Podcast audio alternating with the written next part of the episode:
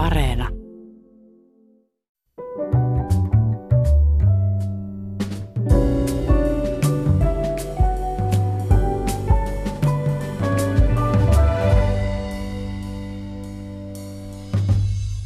Hyvät ihmiset, elämä on riskaapelia touhua. Se on yleisesti tiedossa.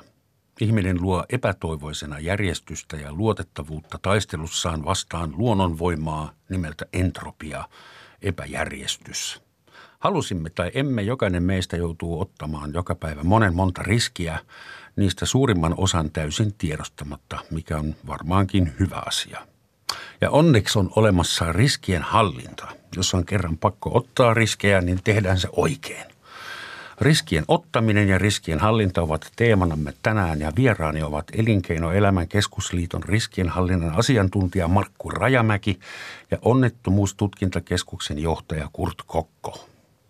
Hyvät herrat, tervetuloa ja kiitos kun tulitte. Kiitos, kiitos kutsusta. Kiitoksia. Kaksi. Jännittävä tapa aloittaa maanantai. Kaksi riskiä miestä tai kolme, niin en näe tässä mitään ongelmia. Anteeksi, tästä puujalkavitsistä oli pakko päästä heti kättelyssä eroon. Ähm, onnettomuustutkintakeskuksen johtaja ja riskienhallinnan asiantuntija, voidaanko karkeasti hahmottaa asiaa niin, että Markku, sinä yrität hallita riskejä ja yrität estää tai ainakin ennakoida onnettomuuksia ja sinä Kurt taas joudut sitten hommiin tutkimaan, kun niitä on silti päässyt tapahtumaan. Näinkö? Kyllä, kyllä se aika Ehkä pitkälle juuri näin menee. Tällä nyökätään kovasti. Minkä tyyppisistä äh, riskeistä ja onnettomuuksista sitten on kysymys? Minkä, minkä tyyppisiä riskejä sä hallitset, hallinnoit – Hallits, niin hallitset.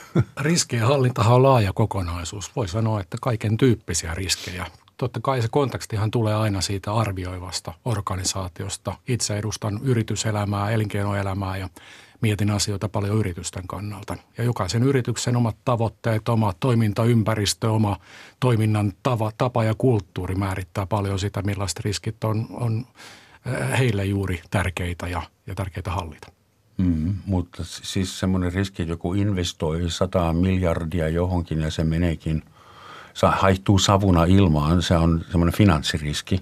Kyllä, Finanssi, finanssiriskit on yksi riskien hallinnan osa-alue, okay. mikä on tietysti yrityksille hyvin tärkeää sekin.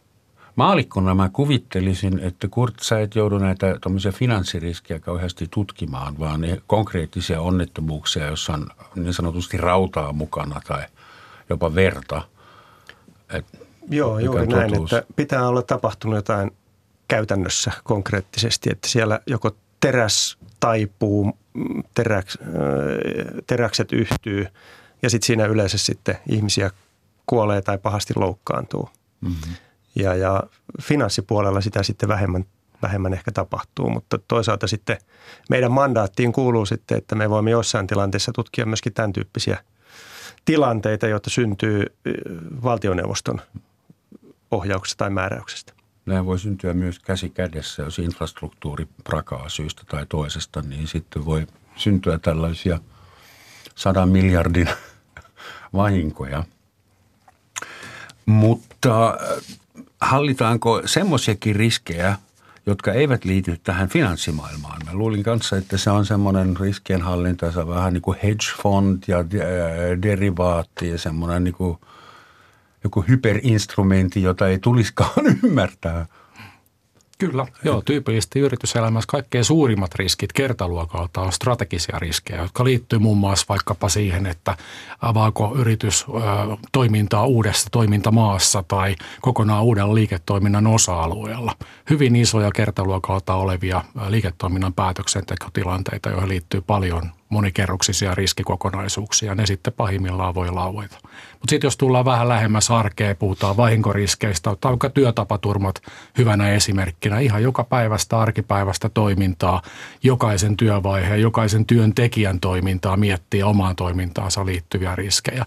Ja sitten ehkä näiden välillä laaja kirjo erilaisia operatiivisia riskejä, vaikkapa, että toimiiko prosessi niin kuin sen on tarkoitettu toimiva, vikaantuuko laitteistossa joku, joka aiheuttaa ongelmia ja niin päin.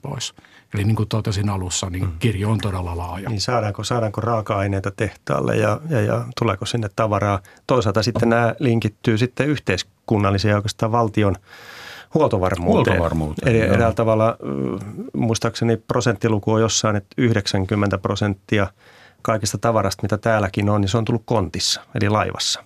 Taitaa olla jossain siellä hujakoilla. Eli se, että kulkeeko meillä sitten tulevaisuudessa laivat tuossa turvallisesti. Myös kotimainen tavara saapuu Myöskin kotimainen. Pasilaan no, jonkinnäköisissä konteissa ja näin no. päin. Eli sitten nämä yritysten riskit, ne sitten eräällä tavalla ne limittyy sitten myöskin niin kuin eräällä tavalla valtiotason riskien hallintaa, että miten me varmistetaan, että Suomi pysyy täällä ja, ja, ja koneisto pyörii, elinkeinoelämä pyörii ja kaikki. Että niin kuin tuossa tuli, että nämä on eri tasoja, että se – se ruohonjuuritaso siellä, se tekee sitä päivittäistä duunia ja heillä on selkeitä riskejä ja sitten mennään sinne organisaatiossa ylöspäin, niin riskit siinä sitten muokkautuu ja sitten se on kyse siitä, että minkälainen turvallisuus ja semmoinen riskienhallintakulttuuri, turvallisuuskulttuuri on siinä toiminnassa. Että kuinka hyvin ne eräällä tavalla pystyy niitä miettimään niitä mahdollisia riskejä ja, ja Sitä sitten varautumaan. on olemassa kansainvälinen standardi, ISO, onko se nyt International Standardization Organization, on luonut standardin ISO 31 000 ja mä en tiedä siitä yhtään mitään, mutta teidän tulisi. Että mikä se pitää, sehän on se benchmark tavallaan, että kuinka turvallista pitää kaiken olla. Kyllä, se on malli, jossa on pyritty kuvaamaan se, mitä riskienhallinnassa pitää ottaa huomioon ja miten riskienhallintaa rakennetaan. Ja ISO 31 tonninen, jonka mainitsit, on ehkä Suomessa ja Euroopassa kaikkein laajimmin sovellettu standardi, erityisesti vähänkin suuremmissa yrityksissä. Sitten on toinen tämmöinen framework-tyyppinen viitekehys enemmänkin, joka on yhdysvaltalaistaustainen COSO, ERM, ja ERM tuo Enterprise Risk Management – frameworkista, eli, eli siinä on samantyyppinen juttu, mutta se ei ole standardin nimeltään, vaan enemmänkin tämmöinen viitekehys. Kummalla tahansa mm. tai näiden yhdistelmällä sitä rakentaa, niin sanotaan näin, että puitteet on hyvät tehdä onnistunutta riskienhallintaa. Ja standardi kuulostaa aina hyvältä. Niin, ja sitten, ja sitten tähän liittyy sitten, joskus puhutaan tämmöistä turvallisuusjohtamisjärjestelmistä, jotka on sen sisällä. Eli ne, ne järjestelmät sitten kuvaa sitä prosessia, että miten näihin riskeihin sitten yritetään varautua eri tasoilla. Mm. Että vaikka otetaan vaikka lentotoiminta, niin siellä kipparit ennen kuin ne lähtee, lähtee lennolle, niin ne katsoo määrätyn prosessin läpi, että mitä kaikkea tässä lennon aikana voi tapahtua Checklist, ja yrittää, yrittää varautua, että onko meillä varakenttää, että mitä tehdään tämmöisessä tilanteessa ja kaikkea. Ja, ja heitäkin katsotaan sillä silmällä, että pääseekö tämä kaveri tänään lentämään. Kyllä, saatetaan katsoa, mun, joo. mun standardien mukaan pitäisi aina. Joo. Kurt nosti tuossa äsken hyvän tota asian esiin, eli, eli puhuttiin huoltovarmuudesta ja tästä niin kuin tavallaan yrityksen arkipäivän riskienhallinnasta sitten aina siihen yhteiskunnalliseen tasoon. Yksi asia, mitä mä haluaisin painottaa on tässä pienessä maassa, jossa elämme, niin tämä kokonaisturvallisuus on tosi tärkeä juttu, että meillä on monikymmenvuotinen perinne rakentaa tätä maata myös riskienhallintamielessä yhdessä. Mm. Ja tota, se, on, se on todella tärkeä ja vahvuus, mihin meidän kannattaa myös jatkossa panostaa. Puhutaan kokonaisturvallisuuden timantista, jossa on kuvattu näitä eri kulmia, jotka tähän kokonaisuuteen liittyy. Ja Mitä siihen kuuluu? Voitko luetella ne? No siellä on muun muassa, timantin kulmat.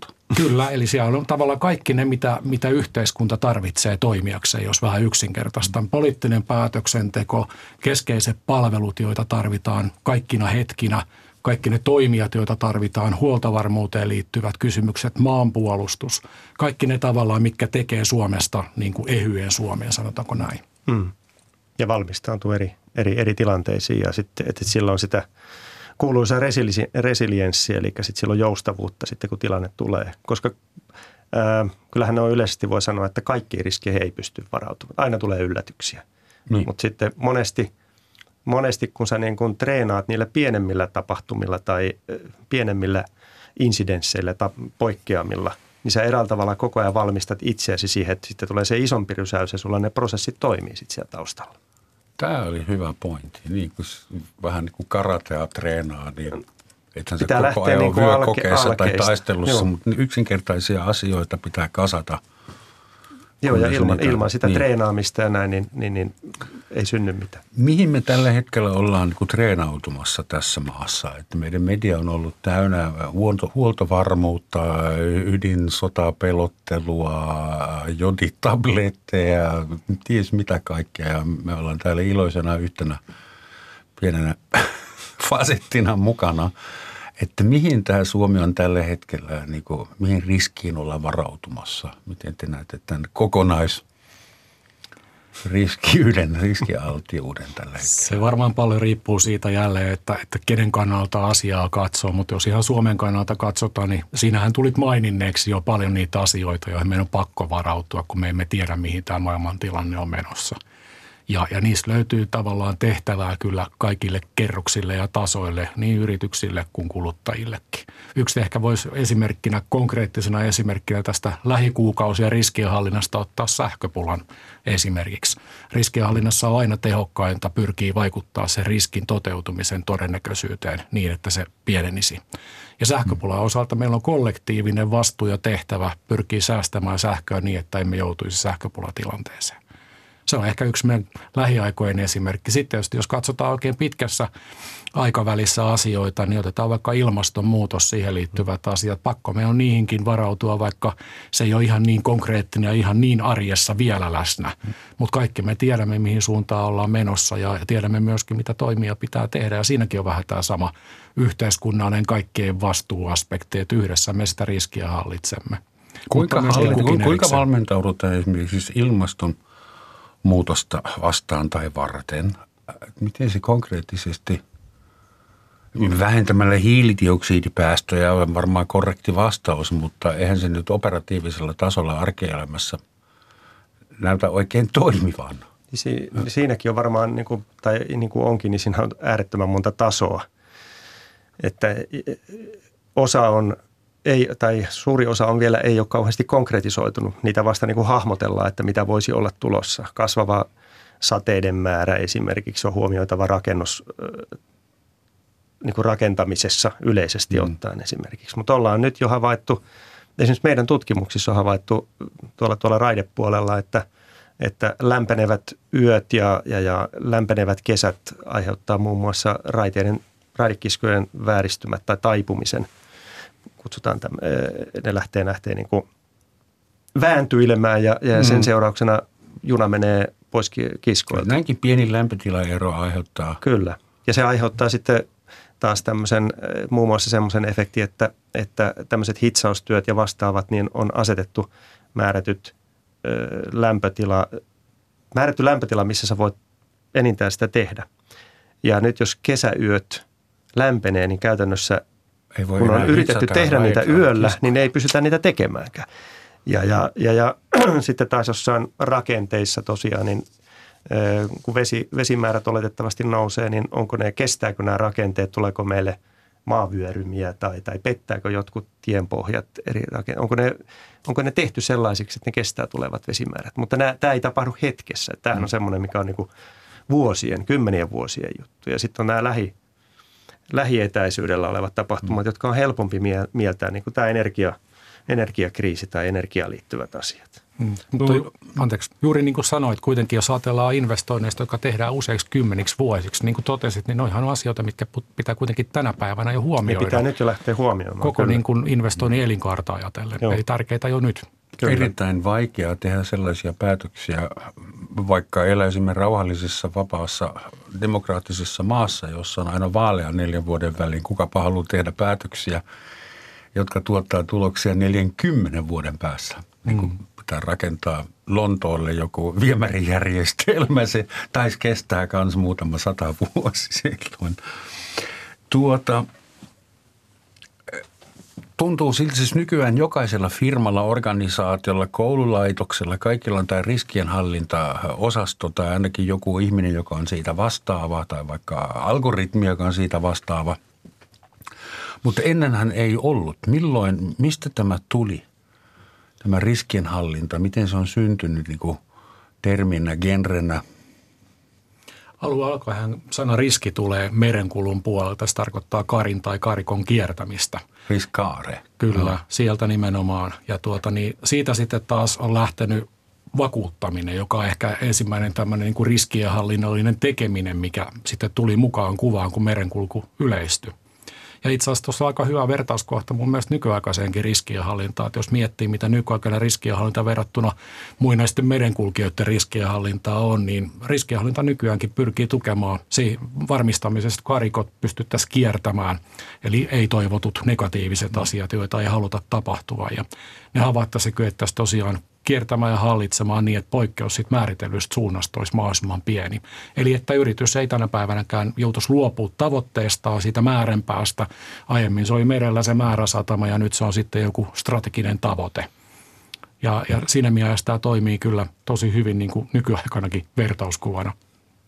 Joo, tässä on se yritysten toiminnan jatkuvuus mm, erinäköisillä skenaarioilla. On plan A, B, C, jos jotain tapahtuu – Toisaalta tästä tulee mieleen, että siinähän on ollut raha eräällä tavalla ohjaavana tekijänä. Mm.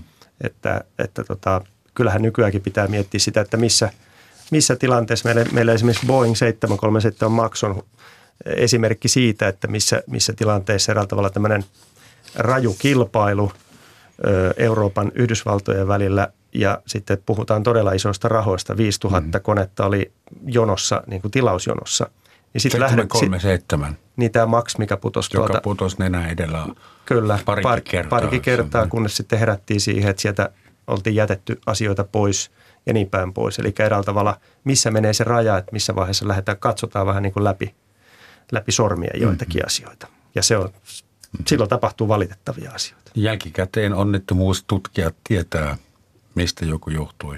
Niin, sitten se on sitä reaktiivista ja sitten lähdetään joo. sitä kaivamaan. Tietysti ne asiat vie sitten asioita eteenpäin. Ja sitten voidaan miettiä sitä, että, että siinäkin tapauksessa tässä Boeing, Boeing-maailmassa niin viranomainen antanut eräällä tavalla omia toimivaltuuksia sinne yritykselle, niin onko se, onko se oikeassa suhteessa vai pitääkö tehdä jotain askelia johonkin suuntaan? Se on, on tärkeä asia. Useinhan semmoinen tapaus, näin on tehty aina ennenkin, niin se on aina toiminut hyvin. Ja sitten kun se kerran ei toimi, niin sitten kaikki havahtuu siihen, että ei, näin ei olisi ikinä saanut toimia. Niin, tästä tulee mieleen, muistaakseni Yhdysvalloissa on joku, joku koulu, jossa on edelleen Commodore 64 pyörivä ilmastointijärjestelmä. Ja sitä ei haluta, se on niin hyvin toimiva, että sitä ei haluta muuttaa. Se ja toimii se, varmasti, ja tota, se, se kaveri, joka on tehnyt sen ohjelman, se on edelleen elossa ja päivittää sitä ohjelmistoa siellä. Ei ehkä kannata ottaa sähköjä pois siitä, kukaan ei tiedä, mitä sen jälkeen tapahtuu. Juuri näin. Se, joo, siinä on ehkä generaattori moderni siinä vieressä. Mutta puhutaan onnettomuuksista. Ähm, Unipersijoitus maksoi Fortumille noin 6 miljardia euroa – euroa. Ja olisi voinut käydä vielä pahemmin. Ja tuommoisia hulluuden suuruusluokan virheinvestointeja tai arviointeja sattuu koko ajan. Niin miten onnettomuustutkinta esimerkiksi suhtautuu semmoiseen, että onko siinä niin kuin riskit arvioitu väärin etukäteen vai arvioitu oikein, mutta on mietitty, että kyllä tämä tästä, otetaan tämä riski, kyllä tästä selvitään – vai oltu, niin kuin, miten tämä prosessi on voinut mennä näin? No onneksi tuommoista ei ole tullut sitten vasta, että se olisi konkretisoitunut sitten jonkunnäköiseksi, että siellä olisi sitten niin kuin tapahtunut niitä ikäviä asioita. Siltä ei romahtanut sen niin, takia. Sen niin. takia, että, että, että tässä on nyt sitten vaan raha, raha vaihtanut omista ja mennyt jonkun toisen taskuun. Mutta mitä sisäinen onnettomuustutkinta tähän sanoisi? Äh, no sisäinen onnettomuustutkinta voisi sanoa varmaan sen, että jokainen organisaatio, joka pyrkii menneestä oppimaan, niin on tärkeää, että haetaan ne lessons learned, niin kuin sanotaan. Eli, eli mitä tästä opimme, mikä meni hyvin vai menikö mikään hyvin ja mikä meni huonosti ja mikä meidän pitää huomioida paremmin ensi kerran, jotta ei käy vastaavalla tavalla.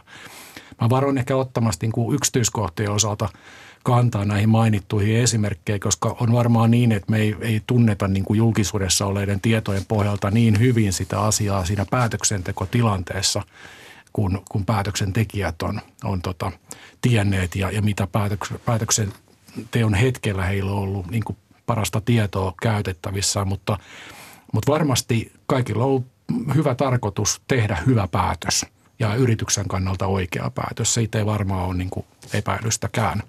Mutta tämän mittaluokan hankkeessa, mitä mainitsit, niin se riskikuva on, on hyvin monipuolinen ja kompleksinen ja siinä on paljon tämmöisiä keskinäisiä riippuvuussuhteita.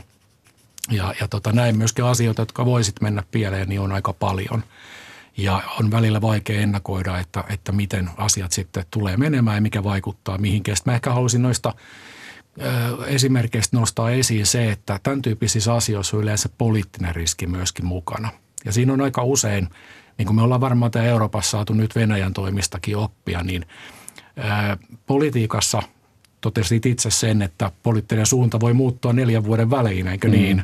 Mutta siinä on vähän ehkä sellainen illuusio, että kun jotain ää, niin kuin linjakkaasti johonkin suuntaan viedään, niin meillä alkaa vahvistumaan käsitys, että näin jatkuu myös tästä eteenpäin. Sitten jos tapahtuu politiikasta muutoksia, poliittinen johto vaihtuu tai poliittisen johdon agenda vaihtuu, niin ne voi aika isoja ne vaikutukset sitten muualle. Ja näissä isoissa, nyt mitä viime aikoinakin on keskusteluissa julkisuudessa ollut näitä isoja riskejä, joihin suomalaisyrityksetkin liittyy, niin niissä käytännössä kaikissa on tämä poliittinen taso ollut hyvin, hyvin vahva. Ja kun kun niin, mä... sitten taas toisaalta se ei saa olla se riskienhallinta staattinen. Sehän on dynaaminen, että sitä pitää koko ajan katsoa, päivittää. Nähdä, että onko tässä tapahtunut muutoksia. Ja jos tämmöistä sitten taas ei tehdä eikä myöskään opita niistä aiemmista, niin sitten sit ollaan ehkä semmoisella tiellä, että varmaan jossain vaiheessa sitten rysähtää. Kyllä, juuri näin. Paljon pystytään tekemään ikään kuin matkan varrella, mutta sitten tietysti yksi asia, mitä, mikä niin kuin riskienhallinnan keinovalikoimasta yleensä, sitten kun hanke, iso hanke, satojen miljoonien tai miljardien hanke on jo aloitettu ja hyvä matkaa vauhdissa, niin peruttaminen lähtöruutuun ei yleensä enää onnistu, eikä ole niin kustannustehokas ratkaisu. Ja se karsii aika paljon sitten tämmöisiä niin kuin isoja päätöksiä pois, millä voitaisiin tavallaan minimoida se riski todella totaalisesti. Eli tavallaan, että ei, ei oteta riskiä, niin se ei enää ole sitten mahdollista siinä kohtaa. Poliittisista riskeistä mun tulee mieleen Nord Stream kaasuputket 1 ja 2, jotka on osoittautuneet lähes täydellisiksi esimerkiksi epäonnistumisesta. Siihen upotettiin miljardeita rahaa, kaasua ei tule tai ei saa tulla tai ei voi tulla – sen sijaan meillä on niin kuin hirveä kansainvälinen globaali PR-hysteria ja syyttely ja valeheiden kampanjaa. Että britit räjäyttivät, venäläiset asettivat jo rakennusvaiheessa räjähteitä sinne. Oikeasti ruotsalaiset sukellusvedellä siihen törmäsivät. Eli siis niin kuin, mikähän ei ole ympäristökatastrofi vielä, mikään ei ole mennyt niin kuin sen olisi pitänyt mennä. Ja mä mietin, että, että minkä firman alan hallituksen riskienhallintaryhmä nyt hirtetään. Että ettekö te, ettekö te tätä nähneet? Hmm. Et kuinka hybridi on se ajatus, että riskejä voi ylipäätään hallita? Ja... Niin se, ei, ei mennä vielä tuohon putkeen, mutta toi ase, tai sanotaan, että tuollainen asenne, että hirtetään joku, niin se myöskin nitistää sit siitä yrityksestä, jos puhutaan noin yleisesti, niin, niin, niin sen positiivisen kehityksen tai ehkä sen asenteen, vaan pitäisi olla päinvastoin semmoinen, että, että äh, kaikki, jotka yrityksessä työskentelee tai vaikkapa sosiaali- ja terveydenhuollon alueella tai rakennusteollisuudessa tai missä tahansa, ne mahdollisimman pienellä kynnyksellä ilmoittaa erinäköisistä riskiasioista. Ruohonjuuritasolla se riskit on, on konkreettisia ja pieniä, ja kun sitä mennään ylöspäin, niin ne on sitten tämmöisiä strategisia, operatiivisia riskejä. Mutta jos ei ole sitä kulttuuria, että näistä voi vapaasti tulla kertomaan, että hei, nyt mä näen tässä jotain riskiä, että nyt meidän pitää tehdä jotain, vaan sen, jos taustalla on se, että siitä rangaistaan, niin mm. taas ollaan huonolla tiellä. Kukaan ei kerro ja sitten se rysähtää. Ja Juuri sitten näin. etsitään sitä, joka on siellä hirttoköyden jatkeena. Mm. Kyllä, mä oon ihan samaa mieltä. Jos mietin niin kuin liiketoiminnan kannalta nimenomaan, niin muistetaan, mitä liiketoiminta on. Se on riskinottamista ja se perustuu riskinottamiseen. Jos ei riskiä oteta, se ei ole liiketoimintaa. Entrepreneur. Hmm, eli sehän on niin kuin todella syvällä siinä niin kuin koko asian ytimessä ja, ja siinä suhteessa niin kuin olisi hyvä noin asenteellisesti, että me mietitään riskienhallintaa niin kuin menestymisen mahdollistajana ja tukena – eikä vain niin kuin negatiivisten asioiden mm. estäjänä. Mutta se on ihan totta, että kaikkia riskejä ei voi hallita. Me voidaan vain tehdä parhaamme. Mutta että mitä muuta voidaan edellyttää, kun me kaikki teemme sen parhaamme, parhaan mm. käytettävissä olevan tiedon pohjalta. Mm. Liikenneekö teiltä semmoinen kultainen nyrkkisääntö, että mitä riskejä kannattaa ottaa ja mitä riskejä ei kannata? tuo kenttä on niin laaja, että se on juuri se, niin, se on jokaisen yrityksen itse niin kuin mietittävä ne mahdolliset riskit, mitä sulla siinä toiminnassa on. Ravintola on hieman erilaiset riskit kuin kemian teollisuudella tai, tai tuota rautateillä tai muuta. Että semmoista yleistä Ostaa on lottokupongin, niin on pieni riski voittaa, mutta niin, ja sitten meistä jokainen ottaa niitä henkilökohtaisia riskejä harrastuksissaan tai kulkiessaan tuolla tiellä tai ajaessaan hmm. lomamatkalle tai muuta. Eli semmoisia iso 31 tonnisia standardeja ei vielä ole, millaisia riskejä kansalaisten tulisi ottaa ja tulisi ei, välttää. Ei. Kyllähän se, niin kuin jokainen meistä määrittelee oma riskinkantokykynsä ja riskinottohalunsa hmm. itse. Ehkä se on triviaali vastaus nyt taas niin kuin liiketoiminnan puolelta tuohon sun kysymykseen – niin voisi olla, että, että niistä isoista strategisista kysymyksistä ja yrityksen niin kuin historian suurimmista päätöksistä, niin se on tietysti selvää, että jos sillä päätöstä arvioitaessa tai, tai niin kuin harkittaessa, niin ne tavallaan – se lisäarvo, mitä sillä päätöksellä, vaikka uuden bisneksen, uuden liikevaihdon, paremman tuloksen, uusien asiakkaiden tai vahvistuvan markkinaosuuden kautta olisi saatavissa, sen pitää olla selkeästi suurempi kuin arvioitujen riskien. Jos näin ei ole, niin on tietysti selvää, että sellaista riskiä ei kannata ylipäätään lähteä ottamaan. Tästä Venäjän sota Ukrainassa tulee vääjäämättä mieleen, että enpä usko, että jos olisivat osanneet ennakoida, miten tämä menee, ehkä eivät olisi – lähteneet siihen koko hommaan. No se on että hyvä vähän... esimerkki siitä, että tämmöiset strategiset riskit ei ole ollut ihan hallinnassa. Mutta tuota, niin, tai nyt, nyt perustuvat väärään tietoon. Perustuvat väärään tietoon, sekin voi olla mahdollista. Tai, tai sitten on annettu väärää tietoa, mistä tätä tietää. Ehkä historia jossain vaiheessa paljastaa tämän seikan. Sitten semmoisessa tilanteessa sit joudutaan olemaan reaktiivinen, eli tilanteita syntyy, riskejä syntyy, alkaa näkyä ja sun pitää tehdä jotakin, mitä improvisoida tavallaan MacGyverin tyyliin. Ja tämä on sitä tapauskohtaista riskien hallintaa, mutta sitten vaihtoehtona on systemaattinen ja systeeminen riskien hallintaa. Jos mä oikein ymmärsin, niin tämä ensimmäinen on sitä, että talo on olemassa ja siihen asennetaan jälkikäteen kaikenlaisia lisälaitteita, että siitä tulisi palo turvalliseksi.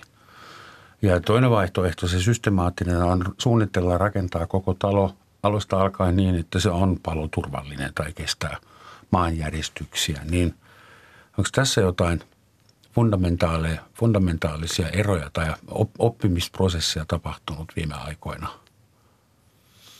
Tässä, että niin riskejä on yhä enemmän, mutta meillä on myös enemmän tietoa kenties – mm. työkalu. Millainen, niin, niin työkalu, työkaluja, työkaluja ja tämmöisiä, niin kuin, niin kuin sanottu, standardit on tullut, on tullut työkaluja, on näitä turvallisuusjohtamisjärjestelmiä, millä eräällä tavalla pro, prosessinomaisesti tai pyritään hallitsemaan niitä, niitä riskejä. Että kyllähän se systemaattinen lähestymistapa on totta kai se järkevämpi kuin se, että reaktiivisesti reagoidaan. Että nyt meidän pitää huomioida sitten tämä asia, tehdään nyt tuo juttu ja tämä voi olla riski, että tehdään tuo juttu hmm. systemaattisesti se todennäköisesti tulee kustannustehokkaammaksikin, kun se tehdään Mutta sitten pitää olla alusta alkaen rahaa investoida siihen.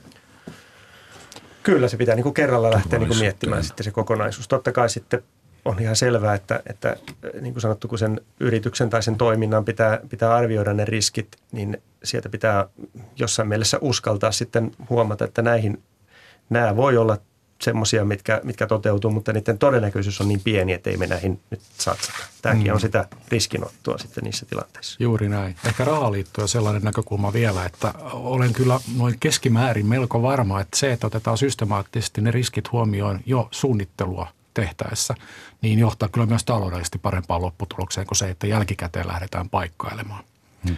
Eli, eli se, se niin kuin rahallinen aspekti tähän myös liittyy.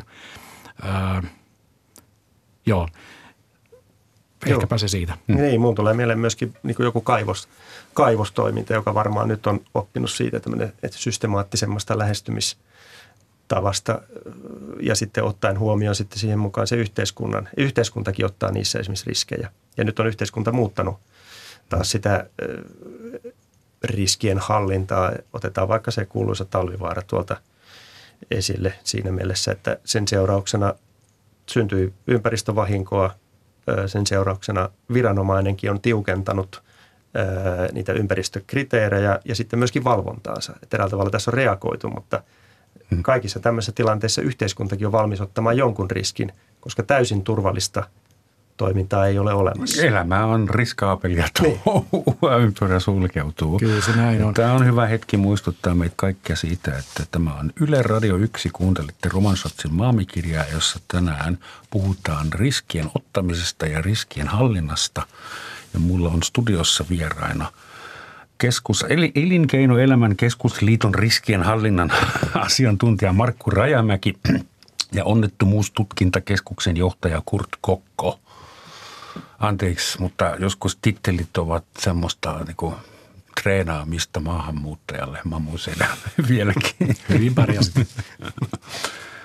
tuota, aina on pakko puhua uudesta uljasta digitaalisesta, äh, verkottuneesta ja jo puoli automaattisesta, lähes autonomisesta maailmasta, joka pärjää kohta ihan ilman meitä. Äh, miten riskejä hallitaan silloin, kun esimerkiksi autot ajavat autonomisesti – aika paljon meillä on jo autonomista toimintaa, josta olemme täysin riippuvaisia, jota me emme edes ajattele. Finanssialgoritmit tekevät päätöksiä ja kaikki muutkin. Hmm. Mikä face recognition kamera tietää, hmm. missä me ollaan milloinkin. Niin siellä otetaan vaikka esimerkiksi se autoilu, joka on tietysti varmaan aika pitkällä. Meillä on, puhutaan jonkun verran tulevaisuudessa, ehkä laivatkin olisi osittain autonomisesti tuolla liikkuvia. Tai ehkä, ly, ehkä ly, lyhyillä etäisyyksillä tai mm. vastaavilla. Varmaan tulee kokeiluja jossain vaiheessa. Toisaalta, jos ajatellaan tämmöiset autonomiset autot, voisi puhua melkein roboteiksi, että sitten istut siellä kyydissä, niin tulee todennäköisesti sujuvoittavan liikennettä. Että nehän niin kuin, ne aistii toistensa tekemiset siellä, mennään vetoketjun menetelmällä joka paikkaan ja, ja, ja ne, ne toimii synkronisesti toisiinsa mm. nähden. Kaikki menee hienosti.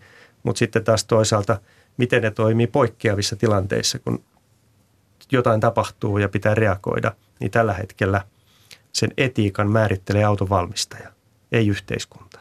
Mm-hmm. E, ja miten käy sitten, jos siellä on kaksi autoa, jotka toimii erilaisen toimintaperiaatteen mukaisesti. Autonvalmistaja haluaa myydä autoja. Yhteiskunta haluaa ostaa ja niitä, sitten, mutta ja haluaa sitten, turvallisia Niin ja sitten toisaalta sitten se sensoriteknologia ja kaikki muu siellä, niin ne autothan tällä hetkellä jossain tilanteessa jarruttaa – poikkeamatilanteessa jo, että et, et, kyllähän se luo turvallisuutta osittain. Mutta sitten mä itse jossain vaiheessa käänsin sen näin päin, että, että jos meillä on vaikka sitten rekkaliikenne, joka olisi vaikka automatisoitu. Ja entäs jos sitten se rekka on viisi minuuttia myöhässä aikataulusta tai kymmenen minuuttia, niin ollaanko me ohjelmoitu sinne samanlaiset käyttäytymissäännöt kuin mitä meillä itsellä on tällä hetkellä?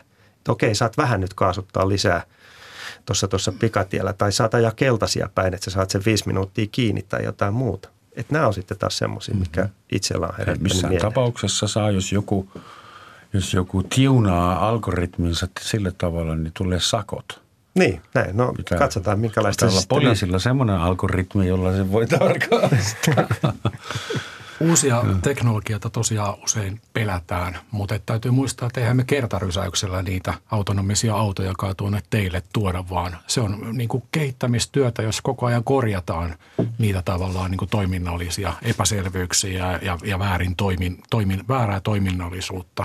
Ja pyritään sitä kautta hallitsemaan riskejä. Jos me käyttää uusia teknologioita ikään kuin tästä taaksepäin, ei ollenkaan yhtä mieltä siitä, että kyllähän automaatio on myös aika paljon parantanut turvallisuutta monessa mielessä mukaan lukien autoilussa, koska se poistaa sitä inhimillisen virheen mahdollisuutta, joka usein kuitenkin osittain automatisoiduissa prosesseissa on se kaikkein keskeisin riskin lähde.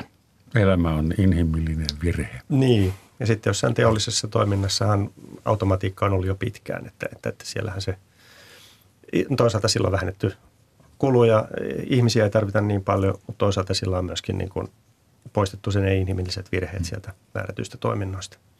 Näin se, näin se juuri menee. Me ajatellaan nyt suuria firmoja, suuria summia, raskasta kalustoa ja sen sellaista, mutta millaista riskienhallintaa yksityinen ihminen harrastaa tai suorittaa tai joutuisi miettimään?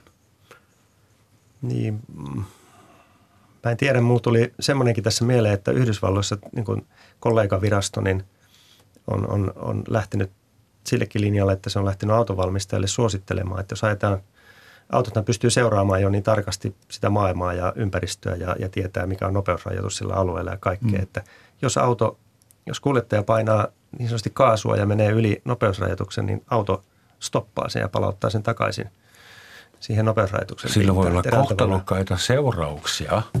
Jos me kaikki tiedämme, jotka ollaan joskus autoiltu, että on sellaisia tilanteita, että – se inhimillinen tekijä pelastaa tilanteen. Joo, Totta kai se aiheuttaa suurimman osan vaaratilanteesta ja onnettomuuksista, mutta joskus sun pitää vaan tehdä jotain rajua ja kiellettyä, niin sit sä et osu siihen koira, koiraan. No joo, mm. mutta tähän, tähän voidaan jättää sinne harmaa logiikka sinne taustalle. Fuzzy logic. Mutta tämmöisiä mietitään tällä hetkellä, niin tämä on niin ihan mielenkiintoista siinä mielessä. Mm. Että Ehkä muuten tuohon kysymykseen, niin tekisi mieli vähän lainata presidentti Niinistöä, että sehän on semmoista tolkun ihmisen hommaa se oman arjen riskienhallinta. Jokainen meistä tekee joka päivä riskienhallinnollisia päätöksiä aamulla ennen tänne lähtöä kurkattiin varmaan Kurtin kanssa molemmat ikkunasta ja mietittiin, että mikä on keli, mikä on varustus.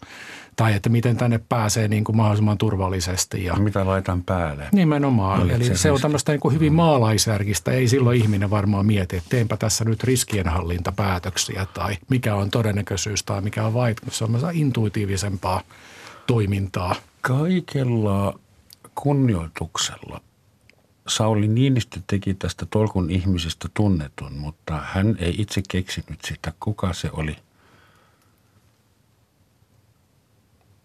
Joku suomalainen kirjailija, joka ei nyt tule mieleen, mutta hyvin Otas. lainattu, herra presidentti. Termi on hyvä joka tapauksessa. Joo, tuossa tulee, viime vuonna tehtiin tämmöinen vuoden mittainen seurana, seuranta siitä, miten, miten ihmiset hukkuu.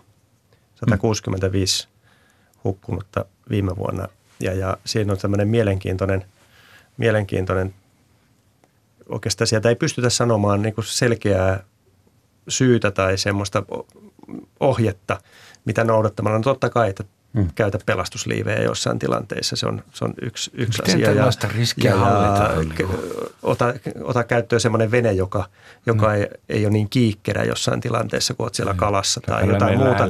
Mutta, mutta monen, aika pitkälle se, se kallistui siihen, että se mitä sä oot oppinut niin kuin nuoruudessa tai lähdet niin kuin, vähän niin kuin äsken alussa keskusteltiin siitä, että minkälainen turvallisuuskulttuuri jossain yrityksessä on, niin samalla tavalla mihin sä oot oppinut – lapsena, onko sä aina lapsena lyöt turvavyön kiinni, niin sä teet aikuisenakin. Jos sä lapsena mm-hmm. tai nuorena laitat pelastusliivin, niin sä teet sitten, sitten myöhemmälläkin iällä. Ja sitten enää tämmöisen niin kuin minun ikäiset, niin ei enää opi enää mitään. Ne tekee sillä tavalla niin kuin on tehnyt viimeiset 50 vuotta. 65 hukkunutta ihmistä Suomen kokoisessa kaltaisessa Joo, se on aivan liikaa. Se on siis ihan käsittämätön määrä. Huomattavasti enemmän kuin esimerkiksi muissa Pohjoismaissa. Ja, ja tota, äh. tämä on taas semmoinen, että –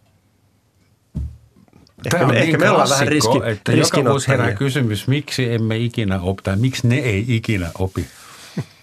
Joo. Mutta pitäisikö sitten tuosta äh, riskien hallinnasta ja elämän riskaapeliuteen suhtautumisesta tehdä ihan kouluaine? Jos ne ei kerran opi uimaan siinä. No, no joo, siis tällä tavalla näitä monta asiaa hoidetaan, että, että, että koulussa pitäisi opetella uimaan – kyllä siellä voidaan niin kuin käydä tämmöisiä yleisiä turvallisuusasioita, niin kuin pitäisi varmaan käydäkin. Mennään vaikkapa ICT-puolelle, ihan yhtä lailla pitää opettaa, että miten käyttäydyt, ehkä miten käyttäydyt tuolla nettimaailmassa, mutta myöskin, että miten suojaudut erinäköisiä mm. kyberasioita ja tämmöisiä vastaan. Ja sitten taas se yksi riski, mikä, mistä ei vielä puhuttukaan, niin sehän liittyy sinne kybermaailmaan, joka on taas semmoinen, mikä joudutaan joka paikassa ottamaan huomioon. Mutta kyllä niille lapsillekin tätä voidaan opettaa. No. Uimaan, kertomaan elämän riskeistä, kertomaan sitä, että pelastusliivit on kiva, tien, kiva ja, ja, ja, ja miten ylitetään tie ja katsotaan vasemmalle oikealle ja kaikkea. Kyllä. Elämän, elämän hallintaa sanotaan. Ja, ja, ja ihan niin kuin rautalogistiikka, nehän yhdistyy tavallaan siinä. Sillä saa aikaan. Ja rahan, rahan käyttöäkin lapsille pitäisi opettaa, hmm. jos ei vanhemmat opeta nämä samat lainalaisuudethan toteutuu niin kouluissa kuin yrityselämässä tai minkä tahansa organisaatioelämässä. Että näillä toimilla, ohjeilla, sitä tukevilla prosesseilla, johdon esimerkillä ja niin edelleen me luodaan ja riskienhallintakulttuuria. Se on erittäin hidasta kehitystä, mutta siihen meidän pitää pyrkiä. Ja tavallaan ajatuksena sitten, että lopulta olemme ehkä – hieman äh, niin kuin toivemaailmassa, mutta kuitenkin siinä tilanteessa, että me ei tarvita niitä ohjeita ja muita enää, koska organisaation jokainen ihminen on valjastettu sellaisella tiedolla, että hän osaa tehdä niin kuin itse oikeita päätöksiä oikeanlaisen harkinnan lopputuloksena. Tämä on kaukainen tavoite, no ehkä teoriassa voidaan sanoa, että sitä kohti. Mm. Palaan vielä kerran vähän niin kuin en alkuun, mutta aikaisempaan kohtaan. Mitä tällä hetkellä ovat nämä riskit, johon niin kuin jokainen meistä, ei suuret organisaatiot, vaan yksilöt pitää valmistautua tai mitä pitää hallita. Että esimerkiksi, no tuo joditablettihomma oli nyt tyhmä esimerkki, että oliko se nyt, terveysviranomaiset laittoivat suosituksen, että hankkikaa nyt näitä jodipillereitä ja aiheuttivat massahysterian, joka meni sitten nopeasti ohi. Eli ilmeisesti ei näin, mutta mikä olisi niin turvallisuustutkinnan näkökulmasta toivottavasti kukaan ei ole lähtenyt syömään niitä, koska siitä on Joo, suurempi, se olisi. suurempi riski tässä tilanteessa kuin se, että niitä käytiin ostamassa. Että, että, että pitäkää vaan ne siellä kaapissa ja odottakaa viranomaisen ohjeita. Se on varmaan tässä tilanteessa. Järkevä varautuminen on, on ihan perusteltavissa. Meillä on esimerkiksi tämmöinen konsepti Suomessa kuin 72 tuntia, josta löytyy oma nettisivukin. Ja mm. idea on siis se, että jokaisella pitäisi olla vaikka niin sanottua kotivaraa kotona niin, että pärjää sen 72 tuntia ilman ulkopuolista apua ja palveluiden käyttöä. Se on hyvä esimerkki ja tarjoaa tämmöistä arjen hallinnan ja arjen, arjen riskien hallinnan konseptia meille kaikille. Joo, siinä taitaa olla elementtejä ja sitten taisi, valtioneuvosto, no kuitenkin tuli ohjeet muun muassa sitten tähän – näihin mahdollisiin sähkökatkoksiin, että ihmiset tiedostaa sen, että määrätyt asiat pysähtyy. Sä et voi maksaa pankkikortilla. Mm. Raitsikat, junat, hissit pysähtyy. Kahden tunnin päästä kännykkä ei välttämättä enää toimi. Meillä on verkot alhaalla mm. ja niin päin pois, että, että tästäkin löytyy ohjeistusta ja, ja, ja niin kuin tavalla sitä – aika paljon menee maalaisjärjellä, mutta kuitenkin pitää varautua Nimenomaan ja Nimenomaan maalaisjärjellä. Sitten jos näin tapahtuu, Rahaa niin maalla monet myöskin. nauraa meille kaupunkilaisille, joiden raitiovaunu on juuri pysähtynyt. Kyllä. Niin. Meillä on niin keskinäisriippuvaisessa maailmassa nykyään, että, että viestintää ei oikeastaan voi niin kuin tarpeeksi korostaa. Se on älyttömän tärkeää, paitsi sitten kun jotain ikävää on jo tapahtunut, niin myös tässä ennaltaestävässä mielessä, niin kuin Kurt juuri mm. hyvin, hyvin toi esiin, että viestinnän kautta me saadaan meidät kaikki niin kuin samalle tiedon tasolle, että mm, mitkä meidän riskit on ja mitä, mitä niille voidaan tehdä. Ilman vettä voidaan olla monta tuntia, mutta emme ilman kännykkää. Jonkun mielestä ehkä näin. niin, Mitä kolme me... päivää ilman vettä. Kolme, kolme päivää sääntö. ilman vettä, joo, mutta se on jo, se on jo raskasta. Se on raskasta. Se on jo vaarallista. Tuota, meillä on takana, toivottavasti se on takana, just semmoinen maailmanlaajuinen pandemia. Mitä ollaan niin kuin riskihallin, riskienhallinta mielessä opittu tästä pandemiasta? Että onko se, kai se nyt on ollut niin suuri juttu, että siitä on opittu myös jotain suuria juttuja – varmaan hyvässä ja pahassa voisi sanoa. Jos mä nyt vaihteeksi ohjelma, ohjelma huomioidenkin otan jotain positiivista esiin, niin kyllähän me löydettiin ihan uudenlaisia tapoja tehdä töitä, jotka on jäänyt selvästi pandemian jälkeenkin elämään. Eli etätöiden osuushan on suurempi kuin aiemmin ja me tehtiin tämä siirtymä Suomessa, kiitos muun muassa hyvien viestintäverkkojen, niin, niin sanotusti yhdessä yössä.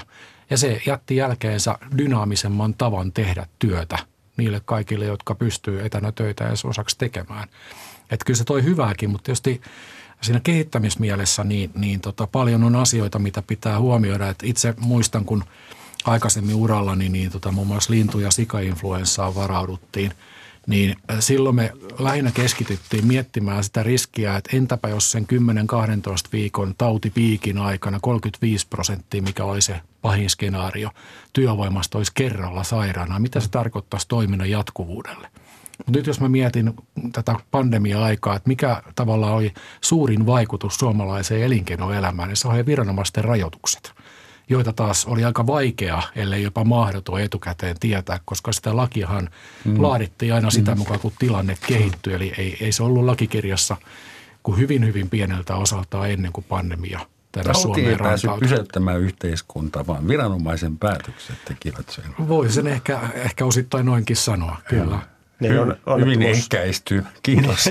on, onnettomuustutkintakeskushan tutkisi tosiaan, niin kuin sanoitkin, sitä ensimmäistä vaihetta ja, mm. ja sieltä annoimme suosituksia, eli sellaisia ajatuksia, että miten, miten asiaa parannettaisiin. Ja muistaakseni niistä 10 vai 12 suositusta, niistä kahdeksan taitaa mennä valtioneuvoston kanslialle hmm. siten, että tähän, niin kuin, tähän johtamistapaan ja johtamismenettelyihin, niin, niin, niin sinne, sinne annettiin vähän eväitä, että näitä kannattaisi niin kuin miettiä sitten tulevaisuudessa. Mutta no, Hyvä tietää, että onnettomuustutkintakeskus ei keskitty niin syyllisten etsintään, vaan antaa dataa päättäjille eteenpäin. Me annamme mm. jo niitä vinkkejä sitä, että näitä kannattaisi katsoa ja, ja, ja meidän suositukset hän on sellaisia, että, että se, kenelle se suositus annetaan, niin se saa itse määrittää, että miten se toteutetaan, koska siellähän se kuitenkin se osaaminen on. Mm. Me olemme tehneet havainnon, että tässä on ongelma. Ratkaiskaa tämä ongelma, niin pääsette eteenpäin. Ja se koskee niin sitä ö, kenties sitä yritystä tai sitä toimialaa kuin yhtä lailla viranomaisia. Että joskus annetaan mm. vinkkejä, että, että tota, vaikkapa pelastuslaitokselle tai poliisille, että, että tämmöistä kannattaisi huomioida teidän toiminnassa. Teidän pitää takaisin mallintaa päätöksiä, jotka olivat, osoittautuivat vääriksi tai kohtalokkaiksi. No joo, niin? se, se kohta siinä prosessissa taka, takaperin Taka, ajateltuna, joo, että, jossa meni pieleen, jotta kyllä. voidaan tulevaisuudessa välttää. Joo. Ja, ja juuri näin, että ne annetaan suosituksia ja yritetään, yritetään estää, että vastaavia ei tapahtuisi uudestaan. Yksi ehkä sellainen, minkä voisi päätellä tuosta kuvaamasta, se, että pääosa näistä ja suosituksista kohdistuu valtioneuvoston kansliaan, niin kriisitilanteissa johtamisen, en nyt sano keskittämisen tarve, mutta johtamisen vahvistamisen tarve korostuu. Koska mm. jokainen ymmärtää, että jos kriisitilanteessa, kun tärkeintä olisi se fokus kiinnittää niihin kaikkein keskeisimpiin asioihin, mitä meidän on ehdottomasti tehtävä ja unohtaa niin sanotusti muut. Niin jos se, siinä ei riittävää vahvaa johtamista niin jokainen tekee vähän omista lähtökohdista asioita ja silloin organisaatio, esimerkiksi yritys, ei kulje samaan suuntaan. Ja siinä suhteessa on tärkeää varmistaa se, että, että tämä toteutuu silloin, kun meillä on kriisi. Tämä pätee sekä valtiotasoisesti asiaa katsoen, että yksittäisen yrityksen tai muun organisaation toimintaan. Joo, juuri näin, että siellä pitää olla se jatkuvuus- ja varautumissuunnitelma ja siinä yleensä just johdon, johdon rooli korostuu, että, että supistetaan niin kuin sitä – johtamismallia. Varautumissuunnitelmaan liittyy ehkä sellainen yksi aspekti, mitä, mitä ei ole vielä niin kuin käsitelty, kun puhuttiin tästä systemaattisesta tai ei niin systemaattisesta riskienhallinnasta. Ehkä haluan korostaa sitä, että kun on paljon riskejä, jotka on niin sanotusti ulkoisia tai niiden vaikutukset on välillisiä – meidän itsemme tai meidän edustaman mm. organisaation kannalta, niin sekin on systemaattista riskienhallintaa, kun me tiedostamme, että me ei tuota todennäköisyyttä tämän riskin osalta pysty niin kuin pienentämään. Mutta sen sijaan me luomme puitteita, mitä teemme, jos se riski realisoituu. Mm. Kurt mainitsi jatkuvuus- tai varautumissuunnitelmat, palautumissuunnitelmat, tämän tyyppiset. Eli niin kuin kuvattuja toimintatapoja, miten meidän organisaatiomme toimii, jos tämä riski realisoituu. Ja sillä toiminnalla me pienennämme sen riskin vaikutuksia, negatiivisia vaikutuksia kuitenkin. Ja se on myöskin systemaattista riskihallintaa. Mm-hmm. Ja osaa voidaan harjoitella. Kaikkia ei voida harjoitella. Että ehkä, ehkä finanssimaailmassa ei voida harjoitella sitä, että sieltä häviää 100 miljoonaa, en mä tiedä. Mutta, mm. mutta jossain teollisuuslaitoksessa voidaan harjoitella sitä, että siellä tapahtuu joku tekninen, mekaaninen vika tai jotain muuta, mitä tehdään ja tämmöinen. Nämä on niin erityyppisiä nämä riskitilanteet. Mutta niin, kuitenkin silloin se on tärkeää. kaikkeen ei voi jatkuvasti varautua. Joo. Ei. Mikä on riskipääoma sitten? Mä oon aina käsittänyt sen, että riskipääoma on semmoinen, joka helposti häviää. Mun kaikki pääomat on aina ollut semmoisia pieniä riskipääomia. Mutta onko riskipääoma just semmoinen, joka – jossa niin kuin voi voittaa paljon, mutta todennäköisyys, että ei voita mitään, on hyvin suuri. Näin varmaan voidaan sanoa, että silloin kun lähdetään päätöstä tekemään tilanteessa, jossa on epävarmaa, että mitä tällä hyvää sitten saa ja kuitenkin nähdään, että riskit on suuret, niin se on ehkä sitten sitä riskipääomaa, jos siinäkin tilanteessa päättää. Riskipääoma voisi olla sellainen kirstu, jossa on 100 miljardia pahan päivän varalle. Hmm. Sekin voisi olla Kyllä. riskipääoma. Hmm. Näin on. Niin, tässä herää myöskin se ajatus siitä, että tässä on taidettu joku päivä keskustella tuolla eri, eri, eri mediassa siitä, että ollaanko, ollaanko jo ohittamassa se jatkuvan kasvun periaate. Että yrityksen pitää koko ajan, joka vuosi pitää saada lisää ja lisää ja lisää. Ja, ja sitä kautta myöskin, jos siitä ajattelumallista päästäisinkin eroon, niin, niin todennäköisesti tämä riskiajattelukin muuttuisi – nyt, nyt joudutaan välillä ottamaan Riskiä pitää ottaa, riskejä. koska ensi vuonna pitää olla paremmat niin. luvut. Ja sitten taas meidän, jossain mielessä meidän maapallon energia- ja raaka-ainevarat tulee loppumaan. Että jos, joka tapauksessa jossain vaiheessa joku kynnys tulee vastaan. Mutta tästä on mun mielestä ollut positiivista keskustelua, että, että ehkä, mennäänkö koko ajan tämmöiseen suuntaan. Kyllä, ja ehkä lisäisi sen, että, että tota, ehkä, ehkä on helppo ajatella, että yritykset ovat syypäitä ilmastonmuutokseen tai yritysten toiminnasta johtuu se, että ilmastonmuutos on käsillä. Toki osittain näinkin, mutta toisaalta yritykset jo tänä päivänä tuo merkittävän määrän ratkaisuja tämän mm. asian hallintaan. Yritykset on ihmisiä, eihän kyllä, ne nimenomaan niin ihmisistä ne koostaa. Niin ja siinä käydään vuoropuhelua niin kuin viranomaisten ja niin kuin sanottuna tämä on tämä meidän kokonaisturvallisuusmalli tai, ja hyvät keskusteluyhteydet Suomessa niin yritysten kuin viranomaisten välillä ja siinä vaihtuu se tietotilannekuva molempiin suuntaan. Kyllä. Tämä on siinä mielessä hyvä. Kyllä, hyvä, ja muun muassa EKssa, niin kyllä me, me uskomme ja vannomme ja pyrimme kehittämään niin kuin uudistuvaa, kestävää markkinataloutta, joka huomioi myöskin tämän tyyppiset asiat. Kuulostaa kyllä aikaa riskantilta hommalta. Se on haastavaa, mutta ei, ei kai meillä ole vaihtoehtoja. Meidän on siitä huolimatta, että se on haastavaa ja vaikeaa, niin pyrittävää sitä kuitenkin niin, edistämään. Niin. Jos se on haastavaa ja vaikeaa, se ei tarkoita sitä, etteikö sitä voitaisiin ruveta tekemään. Juuri näin. Mutta joskus syntyy kuitenkin semmoisia aivan ihania suuren luokan väärin, väärä, vääriä arviointeja. Mun on pakko vielä päästä tästä eroon.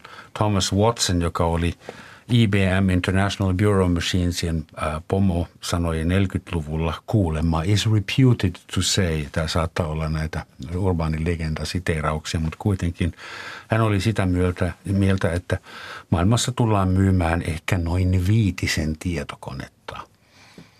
Siihen aikaan ne oli tehta, tehdashallin kokoisia.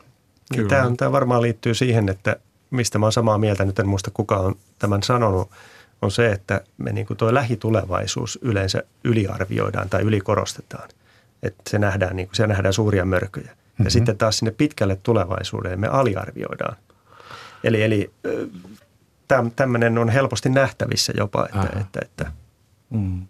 jopa tästä lähiajalta voi sanoa, että Kyllä. me ollaan joitain asioita niin kuin selkeästi. Vaikkapa korona. Mm-hmm. Ei se mennyt niin huonosti kuin ajateltiin. Siinä vähän ajateltiin vähän liian negatiivisesti. Kyllä. Ja 50 voidaan... vuotta sitten me oltaisiin ikinä tajuttu, että semmoinen on tulossa 2000-luvulla. Niin, että se, ei, ei voinut Kyllä. kuvitella, että me tuijotetaan tätä viiden tuuman ruutua tällä hetkellä ja kaikkea Juuri tällaista. Näin. Ja Watson tuossa varmaan tuossa esimerkissä, niin hän ensinnäkin ei, hän aliarvioi sen teknologisen kehityksen vauhdin ja, ja mahdollisuudet. Ja toisaalta Joka ei on nähnyt, kiihtyvä tällä hetkellä. Kyllä, eikä nähnyt sitä teknologisen kehityksen mahdollistamaa kysynnän muutosta, joka on sitten toinen asia varmaan tuossa Hän ei ole ymmärtänyt, mitä semmoinen tietokone oikein on. Näin voi olla. Ilman, kun vaihdettiin johtaja. Kurtti ja Markku, suuret kiitokset tästä riskialtiista keskustelusta. Mun Kiitoksia. Hyvin, Kiitos. hyvin oli hallinnassa meillä hommat. Lopuksi vielä siteeraus, ja se ei tule mistä Murphyn suusta totta kai. Herra Murphy, joka työskenteli sotilasinsinöörinä koelentoprojektien parissa, olisi ollut hyvä, mutta mä otin loppukaneetiksi lausen, joka tulee entisen kilpaajajan Jackie Stewartin suusta. Hän sanoi joskus, aivan varmasti formulasirkuksessa on kaikkien teollisuushaarojen ja urheilulajien paras riskienhallinta. Näillä mietteillä.